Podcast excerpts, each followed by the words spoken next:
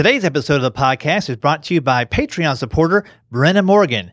If you'd like to learn how you can support the podcast through a monthly donation, log on to school of laughs dot com forward slash Patreon, that's P A T R E O N, or patreon.com forward slash School of Laughs. Thanks, Brenna. We're also today brought to you by the Clean Comedy Conference. Are you a comedian who's looking to get more paid bookings via corporate gigs, cruise ships, churches, colleges, or clubs? Are you wanting to perform or write for late-night T V? Then the Clean Comedy Conference is the conference for you. The conference will be taking place in San Diego, California, October thirteenth through the fifteenth. Early bird registration ends on August fifteenth, so sign up today at clean comedy conference dot com. As a special offer to School of Laughs listeners, use promo code School of Laughs to save ten dollars. Again, go to clean comedy conference dot com today. Welcome to the School of Laughs podcast, brought to you by school of laughs dot com. Whether you're an aspiring comedian, a part-time pro, or a speaker who wants to become funnier, this is the podcast for you. We'll break down tools, tips, and techniques to help you get bigger, better, and more bookable. And now, here's the show. This is the podcast. My name is Rick Roberts, and thanks again to our sponsors, the Clean Comedy Conference, and Brenna Morgan, who's supporting us through Patreon. Patreon is a way that you can support the podcast through a monthly donation. So if that's something that speaks to you and you're finding some value in this podcast, please check that out at patreon.com forward slash School of Laughs. We've got a great episode today. The author of Don't Wear Shorts on Stage, Rob Durham, joins us today to talk about his comedy journey from very beginning back in the early days in Columbus, Ohio, when I first worked with him, and all the way through the Saint Louis days where he is currently, and his transition out of comedy full-time into teaching, with comedy being his side hustle. So we're going to go through a lot of cool information with Rob. He wrote a book on basically how to prepare for your first open mic, what comics need to know when they first take the stage, and it's very helpful. I've read through it, and at the end I'll tell you how you can find it online, all the normal places, Amazon, those kinds of things. But a great fun interview with a friend of mine and a comedian slash teacher, which we both have in common, Rob Durham. Let's get right into it. Well, I'm here with Rob Durham. Rob, how's it going, bud? Good. Doing great. Happy summer. Yeah, man. You doing okay? Yeah, I'm a teacher in the summer, so it's it's great. You been good? Yeah, I've been. Uh, I've had a little vacation, getting ready to go on another little vacation with. Uh, I've got an eleven-year-old son, and we take a man trip every summer for three or four days just ourselves. So that's coming up next week. Hmm, sounds good. Cool, man. Well, I I met you way back in uh, Columbus, Ohio. Yeah, two thousand, two thousand one, I believe. Uh, you remember the first, who was headlining the first show we did together? Oh, man, give me a clue. Uh, he's, he wasn't the, he, I think he's gotten better, but he was not the most popular headliner back in the day. Had a tour bus. Had a tour bus? Yes. Wasn't very popular, yet had a tour bus. Mm-hmm. Wasn't very popular with other comics, per se. Oh, it, it Pauly Shore. Yes, that is correct. I do remember that. Had the tour bus pulled up behind the yes. Funny Bone.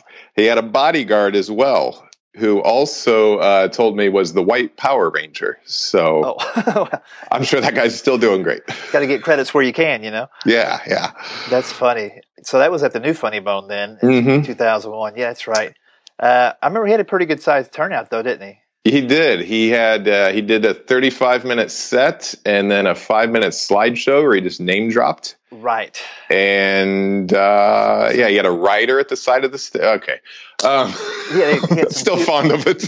Yeah, I remember he did Q and A or something, right? Yeah, and then he charged ten, people ten dollars for a signed headshot. That's right. And I remember yeah. it's mostly like thirty-five year old ladies. Yeah, yeah, yeah. It was his thirty-fifth or thirty-sixth birthday because his manager dragged me along to the party store to buy him balloons and stuff. Oh man, sorry to yeah. hear all. I didn't know it was that bad. oh, it was, it was it was a tough, you know. As an M C, I'm like, wow, I get to open for Pauly Shore, and then by the end of the week, I was like, that wasn't worth it at all. No, man. And how long had you been doing comedy at that point? Not too long. Uh, probably a year, year and a half. Right. Yeah. And you did a lot of uh, hosting there. To, you went on the road a little while. Right? Yeah. Yeah, I did. Um, yeah, I got spoiled there because, you know, Tuesday nights would sell out uh, when the economy was still great. And, um, you know, they papered the room a lot. But, yeah, Columbus was good to me starting out. And then, uh, yeah, I got into the road more two thousand three and four and quit my day job and uh, Yeah. Then poverty came. Then the reality of the industry came with the economy crashed. Gas went to three fifty a gallon. Yeah, t- yeah. Tell me about some of those early road gigs. Anybody you worked with that was fun? You know. So. Oh boy, you know it's it's weird. The, the I think the people you work with first you remember more, just because it's such a fresh experience. Uh, my first M C week, not in Columbus, was with Dan Davidson and Keith Albertstadt. Oh, that's like a dream week. Yeah, yeah. I was like, well, this is fun. These comics are great, and then. You know, a few weeks later, I worked a different, you know, I think I was down in Cincinnati and the uh, headliners didn't really want to have anything to do with me. And, but, you know, those guys, those guys were letting me sleep on the couch in the condo. And back in the old condo days, there aren't a lot of condos left in comedy clubs, are there? It seems like they've gone more hotel. You know, the condos yeah. used to be an investment that the club would make. So they would recoup some serious coin if they ever closed down. They'd have all that equity in the condo. Yeah, you know, when they when they owned the condo outright. I remember, like, I think it was Wichita, Kansas. They bought a house. Yeah, yeah. The Looney Bins all had those houses. Right. Those were those weren't bad. Um, Wichita no. wasn't wasn't too bad. But yeah, you could do your laundry there. That was the best part about the Looney Bin gigs is you could actually do your laundry on site. Yeah, not bad, man. That's cool. So you did the road for a little while, but then, it, like you said, the economy kind of got tight. I tell you, when, when gas hit over three bucks, I felt bad for all the road comics. I mean, I still travel and do a lot of gigs, but you know, a majority of the time I'm flying now, so I I paid for that. You know, yeah, with the increased ticket cost. And then, what led you to teaching? Like, what was the transition? Uh, well, while I you know, I moved to Saint Louis in oh five, and you know, I was still trying to get full time as a comedian, but that even you know, I was featuring at a few places, but not a lot. And, um, you know, I met my wife and we were just dating and she's like, look, are you going to be broke and gone your whole life? And I was like, no. And, you know, I'd been substitute teaching during the day all those years. And, um, you know, I really, really enjoyed the classroom and it's, it kind of feels like a comedy show. You get to talk all day and you get an audience, whether they listen or not. And, um, you know, I talked to a couple other teacher friends and they're like, yeah, it's not a, it's not a bad gig. And I was like, you know, I think I could still do both. So I, you know, I, I signed up, uh, University of Missouri, Saint Louis. I already, I already had an English degree from Ohio State. So I went to, uh, UMSL, Missouri, Saint Louis, and I could not, they said, yeah, you can get certified to teach in a year and a half. So I got student loans, which I'm still paying off. And, uh, I did that. And, you know, the first year of teaching, I got hired was brutal. It was an inner city teaching gig. Um, it was rough. Yeah. Now what, uh, then, what level yeah. was that? What grade level? Uh, mostly juniors and seniors. They, um, uh, mostly good kids, but you know, it was a charter school that didn't have its stuff together. It's closed down since then. And, you know, being a rookie anyway, it was, it was really tough. So sounds like a sitcom waiting to happen. Did, yeah, it was. Did you feel like Howard Hessman and his, one of his?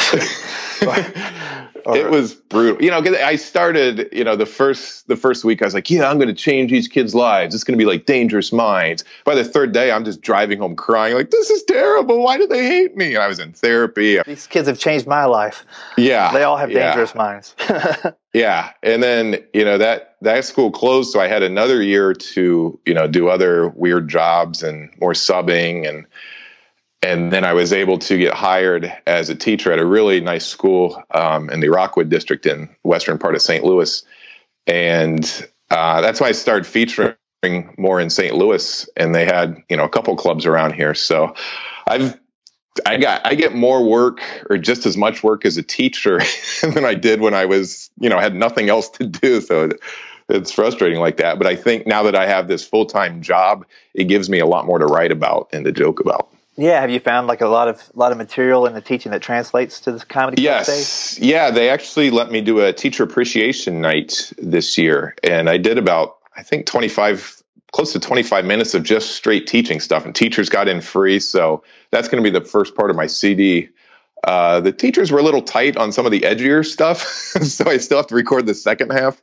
I'd like to have a better second half when I talked about you know my wife and other things, but. Um, Well, yeah, it's, it was. Uh, it's a good shtick to have. Can you give me an example of an edgier thing that, that they kind of tightened up on that you didn't think was that edgy? Um, yeah.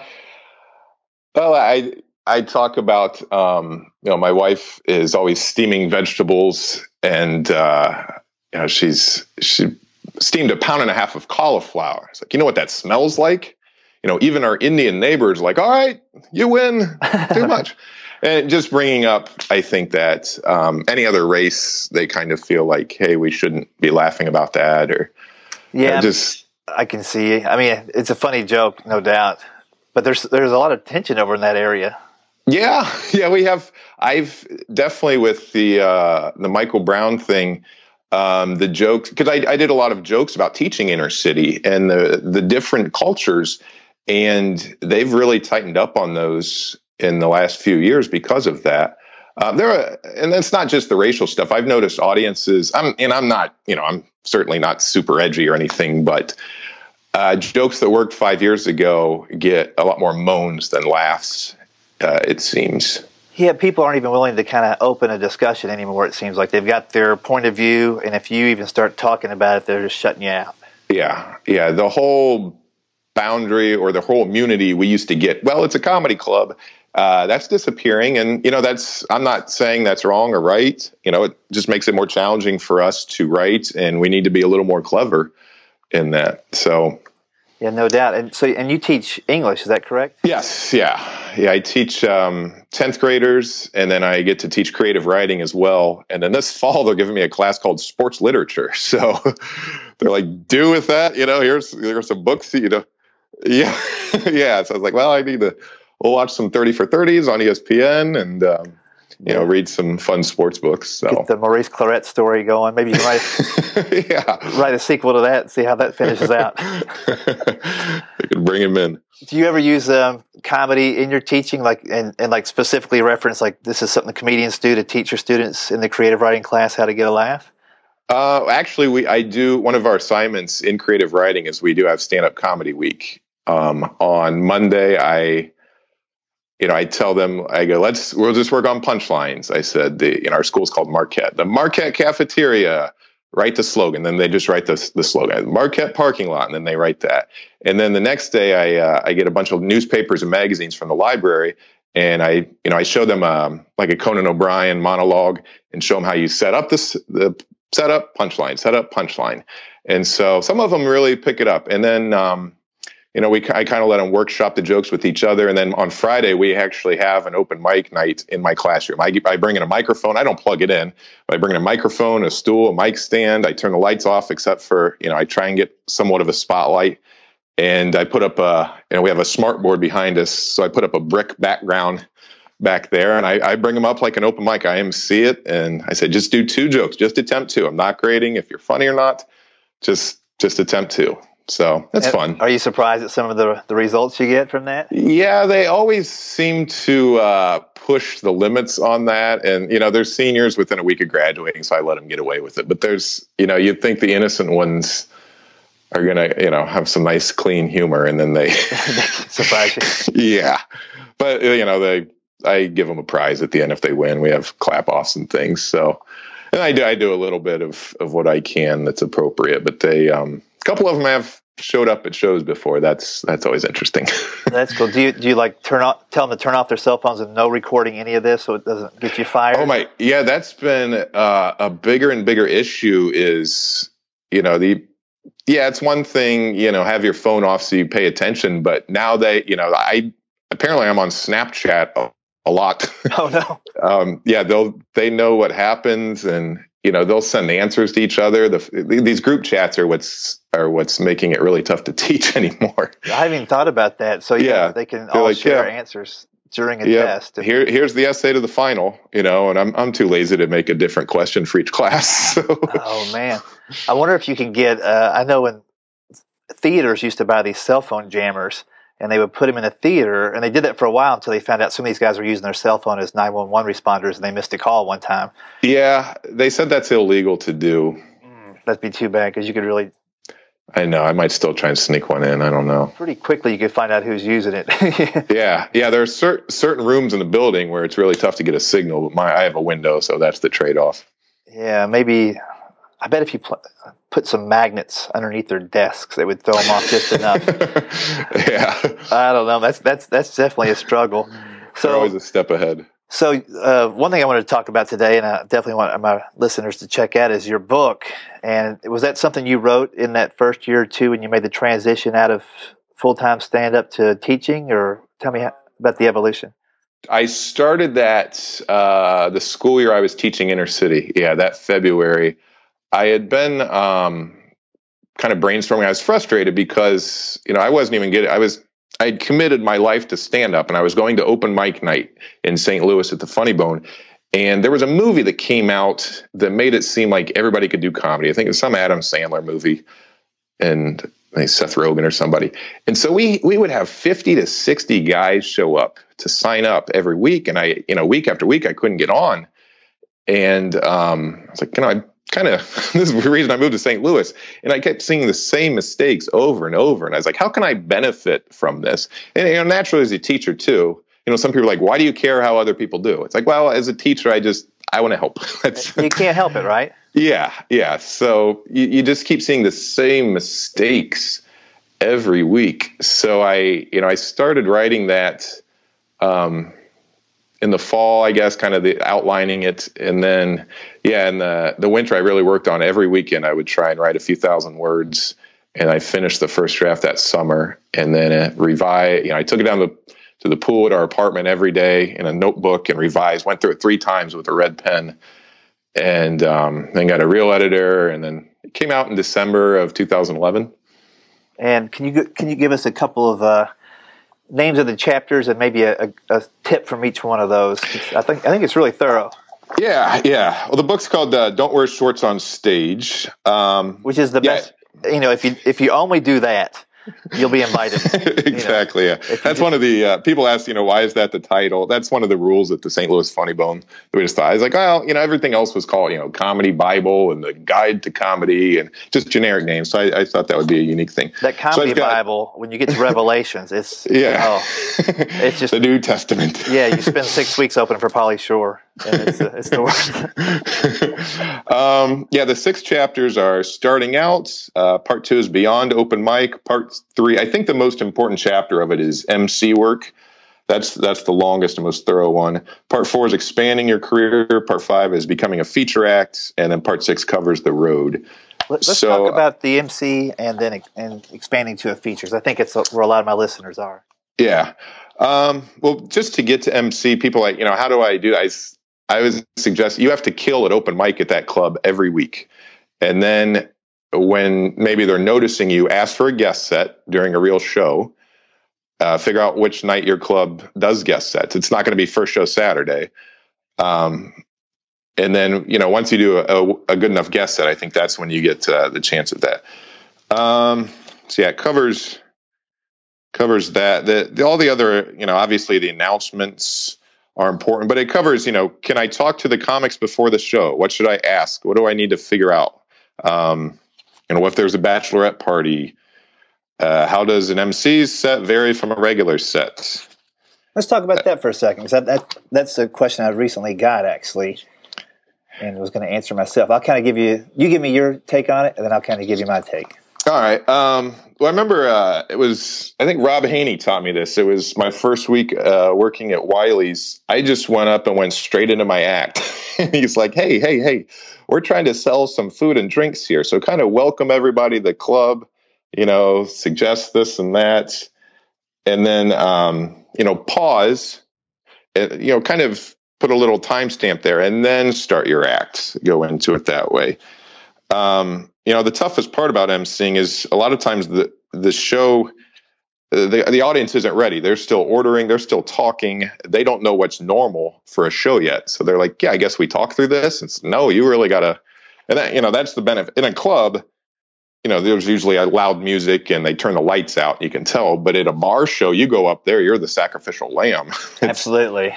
That's why I always bring an M C on the road. You know, even if you can just pay them fifty bucks to do five or ten minutes, they, it's worth they're it. That buffer. Yeah. Yeah. I always thought that the best way to kind of, especially like say a bar gig where they don't even know what's going on, it, and it seems kind of hacky, but just buy a round of applause suggestions, like buy a round of applause, how many's here for the first time? So the clapping at least gets the attention from the people who weren't paying attention. Yeah. And you kind of do that, you know, three or four of those pretty quickly, you can kind of get their focus and then lead into whatever announcements if they're trying to get a drink special sold or a food special, upcoming events. And when you finally, you'll notice that one little hush where you finally got everybody.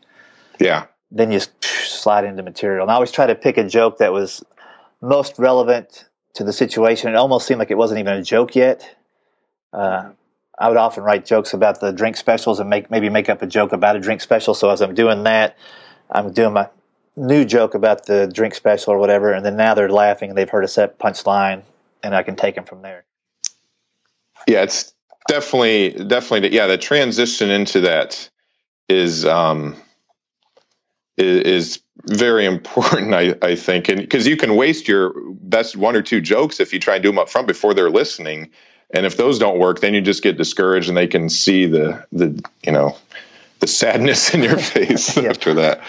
Yeah, and short material too. Shorter jokes, I yeah. think, up front. You know, so yes. Yeah, one, until you got one, it. two punches. Yeah, which you almost need for um, you know any set. I think is you gotta you gotta. It took me five or it took me till I was married to to really get a good opening joke.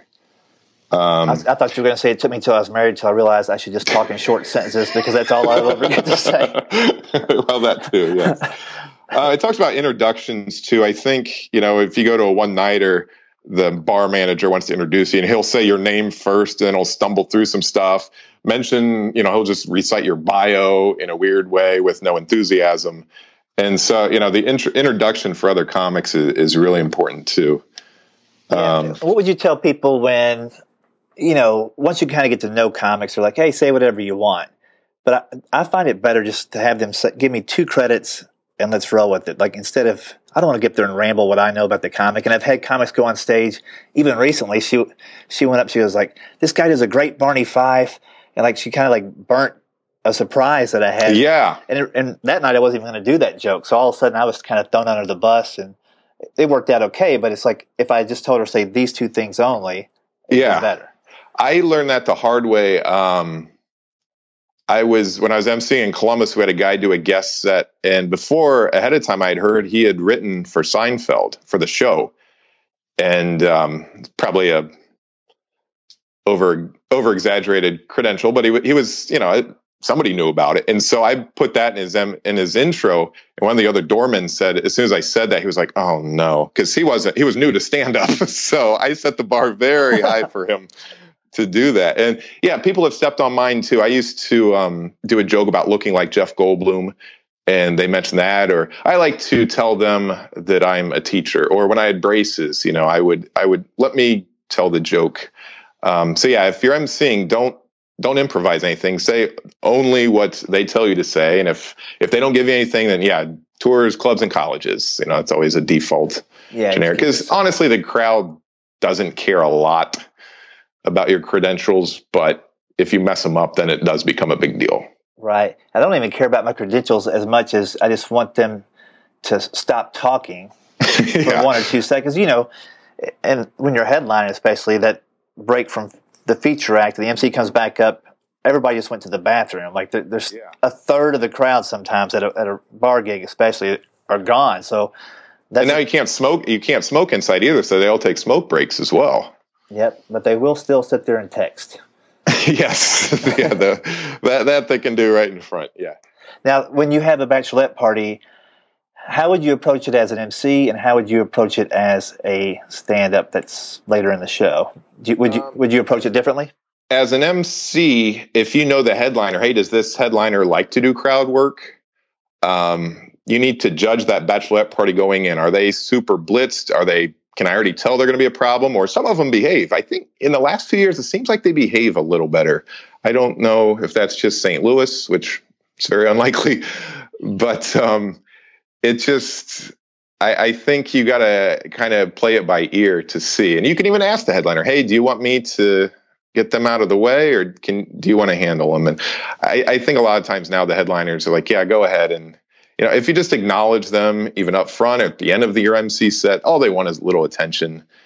And then, you know, maybe one little cut on them and they'll realize, hey, maybe we should shut up. But, you know, just like any other group of drunks, um, sometimes there is a behavior issue. I, I had a girl, uh, I was in Fairview Heights emceeing, and uh, one of the girls passed out at eight oh six p.m. Oh, on no. the table. Oh, no.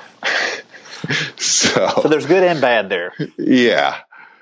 But, um, you know, if they have all of those props that they bring, you know, the club's usually pretty good about removing that. And clubs are a lot more helpful, I think, with them. Yeah, you know, there were some clubs back in the day, you know, the other club in Dayton where they really, that was their selling point. They wanted every bachelorette party in town to come there. It, it just got to be brutal. Um, and I'm with you. You know, I think the M C, check with the headliner, and if they don't want to deal with it, address it a little bit early on and then say, hey, listen, that, that was your little time right now. The rest of the show, you're with the rest of the audience. Sometimes you got to make it really clear. You make, yeah. make him off as a jerk, but I tell you, it's a lot better to shut it down early than to let it swell up. When the comic, there's every comic after a year, they feel they're ready to feature, but it's not the case, right? So what makes what makes it more clear in your mind that I'm ready to feature and get out of this M C spot? Uh, it's kind of like when you're in a relationship and you're like, oh, I messed that last one up. I didn't know what I was doing. Then you go to the next one. You're like, all right, I know what I'm doing. I'm ready for this. This is good. And then you break up. You're like, no, that was stupid. What am I doing? It's been tough, that's, hasn't it, Rob? Yeah. That's kind of the way you should look at your, your material. If you don't feel like your material a year ago was oof, or what you were doing every couple years, at least through the first six or seven, I would say at least, then you're not progressing. Um, Yeah, I think that's one of the biggest misconceptions is that with, I don't want to say our, our scene is, you know, comedy is watered down, but there's a lot more venues where people can rise through the ranks quicker. And they're like, yeah, I have thirty minutes. Yes, you have thirty minutes of jokes, but you have thirty minutes of M C level jokes, meaning on a scale of one to ten, maybe they're four or five. And four or five for thirty minutes is, ugh. Right. So not only does your your set need to be longer, but those jokes need to be twice as funny, and the, the laughs per minute really has to go up. I mean, you need to kill. You know, Nick Griffin explained this to me really well, and he made me kind of analyze my entire set. It was two thousand five. I quit my day job, and I was like, oh, my, yeah, I have a lot to work on still. Yeah, Nick's a great wordsmith, and every time I've seen him on Letterman and, and the late shows, he just destroys it, doesn't he? Yeah. Yeah, I, I reference him a few times in my book. He's he's very uh, real about about comedy. He's you know, he's kind of the, the person I mentioned at the end of it. That that's not to be a downer, but he you know he he's real about what, what how terrible this industry can be. So it can definitely be rough.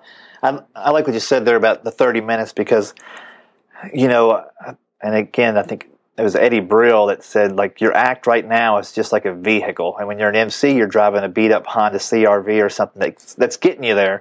But you can't pull that Honda C R V into the feature spot at an improv. You need to be in a better vehicle that's more sound and flashier and got all the bells and whistles. And when you're headlining, you got to pull up in a Jaguar. And even though you can talk for sixty minutes, maybe one year into it, it's not, you're not, yeah. the vehicle isn't there yet.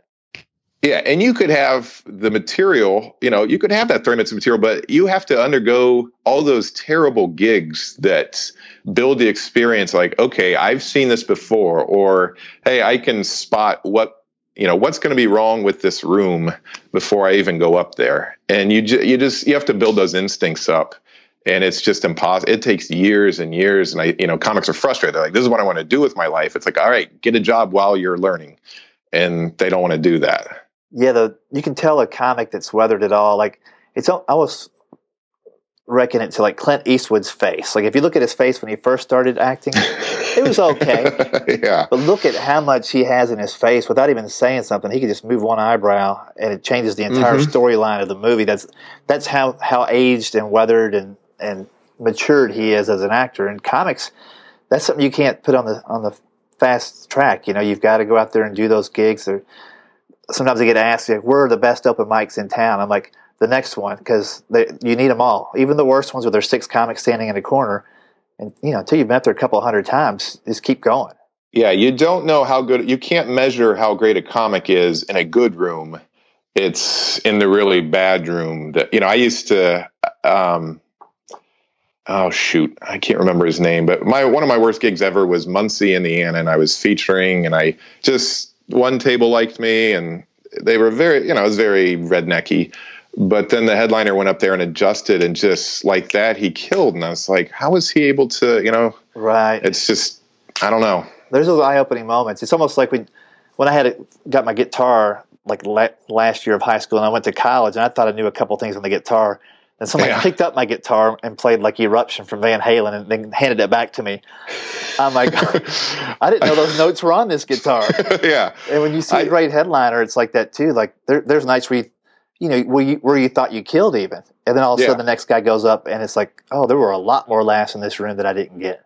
Yeah, yeah. What What is nice is if you don't do well, then the headliner struggles as well. It's like, okay, it wasn't me. Maybe it wasn't me. Maybe I dug a deeper hole for him than he was used to. Well, yeah, yeah. But um, a lot of that too is you see the little tricks that headliners do. You know, mention something local, uh, mention something in the room, which you know it doesn't always work. But um, you know, the one time, not to name drop, I got I had the honor of working with Maria Bamford at Missouri State a few years ago.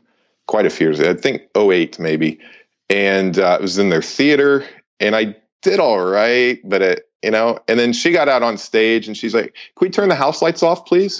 And I was like, "Oh my!" I didn't realize the whole theater was lit. No one, you know, that never works oh, when they can see themselves and that. And clicked it off. You know, of course, she killed for an hour, got a standing ovation, and I was like, you know, I, th- I, I guess I'm, I'm not a college kid anymore, huh? Yeah, that's true too. You know, as you as you grow in and out of your material, stuff resonates better mm-hmm. at certain points in your life, and you got it's almost like a snake shedding its skin. There's a f- fifth analogy in the past three minutes. Yeah, but you got to kind of now it's this. If I'm going to survive, it looks like this, and I have to get rid of some of that stuff that was holding me back. Yeah, what's interesting is I, um, you know, I have all these high school teacher jokes. I work, I do uh, Deja Vu out of Columbia, which is on University of Missouri. Which is and, a comedy club for those people who are yeah, outside yes, of the area. But, um, you know, it used to be when I started there in oh seven, I was like, yeah, college kids, young stuff. And then now I'm like the old man making fun of people their age. And I was like, I need to adjust a few things there. But they, you kind of, you definitely, you can't hide your age with your material on stage. So no, it's, it's you got you got to be authentic. And it's pretty hard to pull that old material off when you're a much older guy.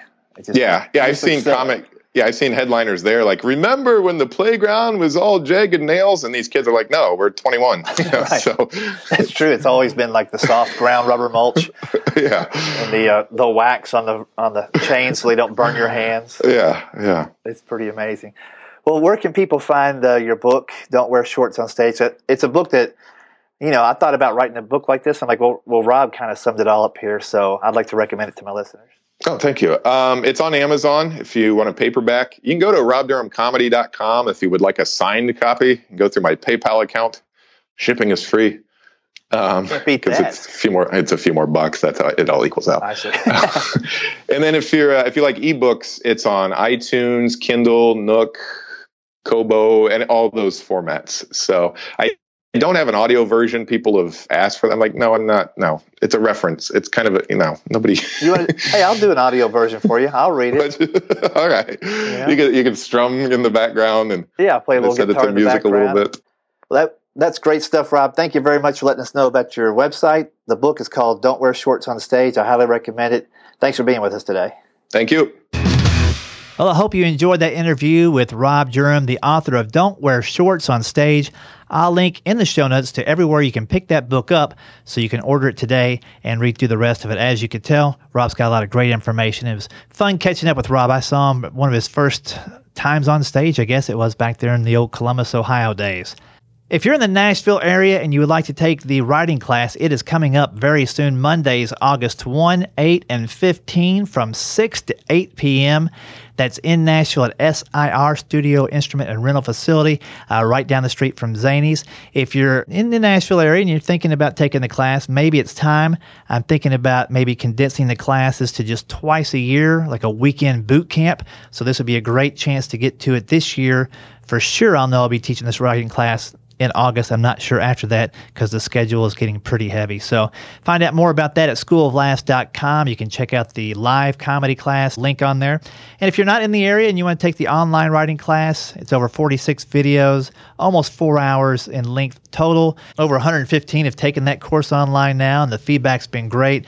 They get a lot out of it. They can do it on their own time, and that's definitely worth your time to check out, especially if you're finding yourself kind of stuck with what you've got with your writing style right now, and you think your jokes need to be a little funnier. There's a reason that they're not as funny as they can be, and we cover fourteen to fifteen techniques in this online class to punch your stuff up. Lots of assignments in there. You should generate eight to ten minutes of material if you just do the homework in that online class. Again, all the classes you can find out about school laughs dot com. And lastly, this episode is also brought to you by the Clean Comedy Conference, which takes place this year, October thirteenth through fifteenth in San Diego, California. There's an adage in stand-up comedy that clean is green, and that means two things. It means, one, that clean plays everywhere, and two, it can lead to some cash. At this conference, you're going to learn about this from professional comedians and bookers such as Eddie Brill, Jimmy Brogan, Charlene May, Amy Piddle, Tony Calabrese, and Scott Wood. And they're going to address how to navigate the challenges of making money as a clean comedian. In addition to working at clean comedy venues, most of these speakers and panelists have written for television and booked clubs, colleges, churches, cruise ships, and late-night T V such as Letterman. So listen up. You want to check this conference out. The theme for this year is Clean Isn't a Dirty Word. Come out and find out for yourself why. Early bird registration ends August fifteenth, so sign up today at clean comedy conference dot com. And as a thank you to School of Laughs listeners, use promo code School of Laughs for a special ten dollars discount. Again, go to clean comedy conference dot com for more information today. Thanks for being with us. I'll talk to you next week. Thanks for listening to the School of Laughs podcast. If you'd like to hear more School of Laughs podcasts, you can find them on iTunes and Stitcher dot com. And don't forget to subscribe and leave a review. For information on upcoming live and online classes, visit school of laughs dot com. Until next time, stay tuned, stay focused, and stay funny.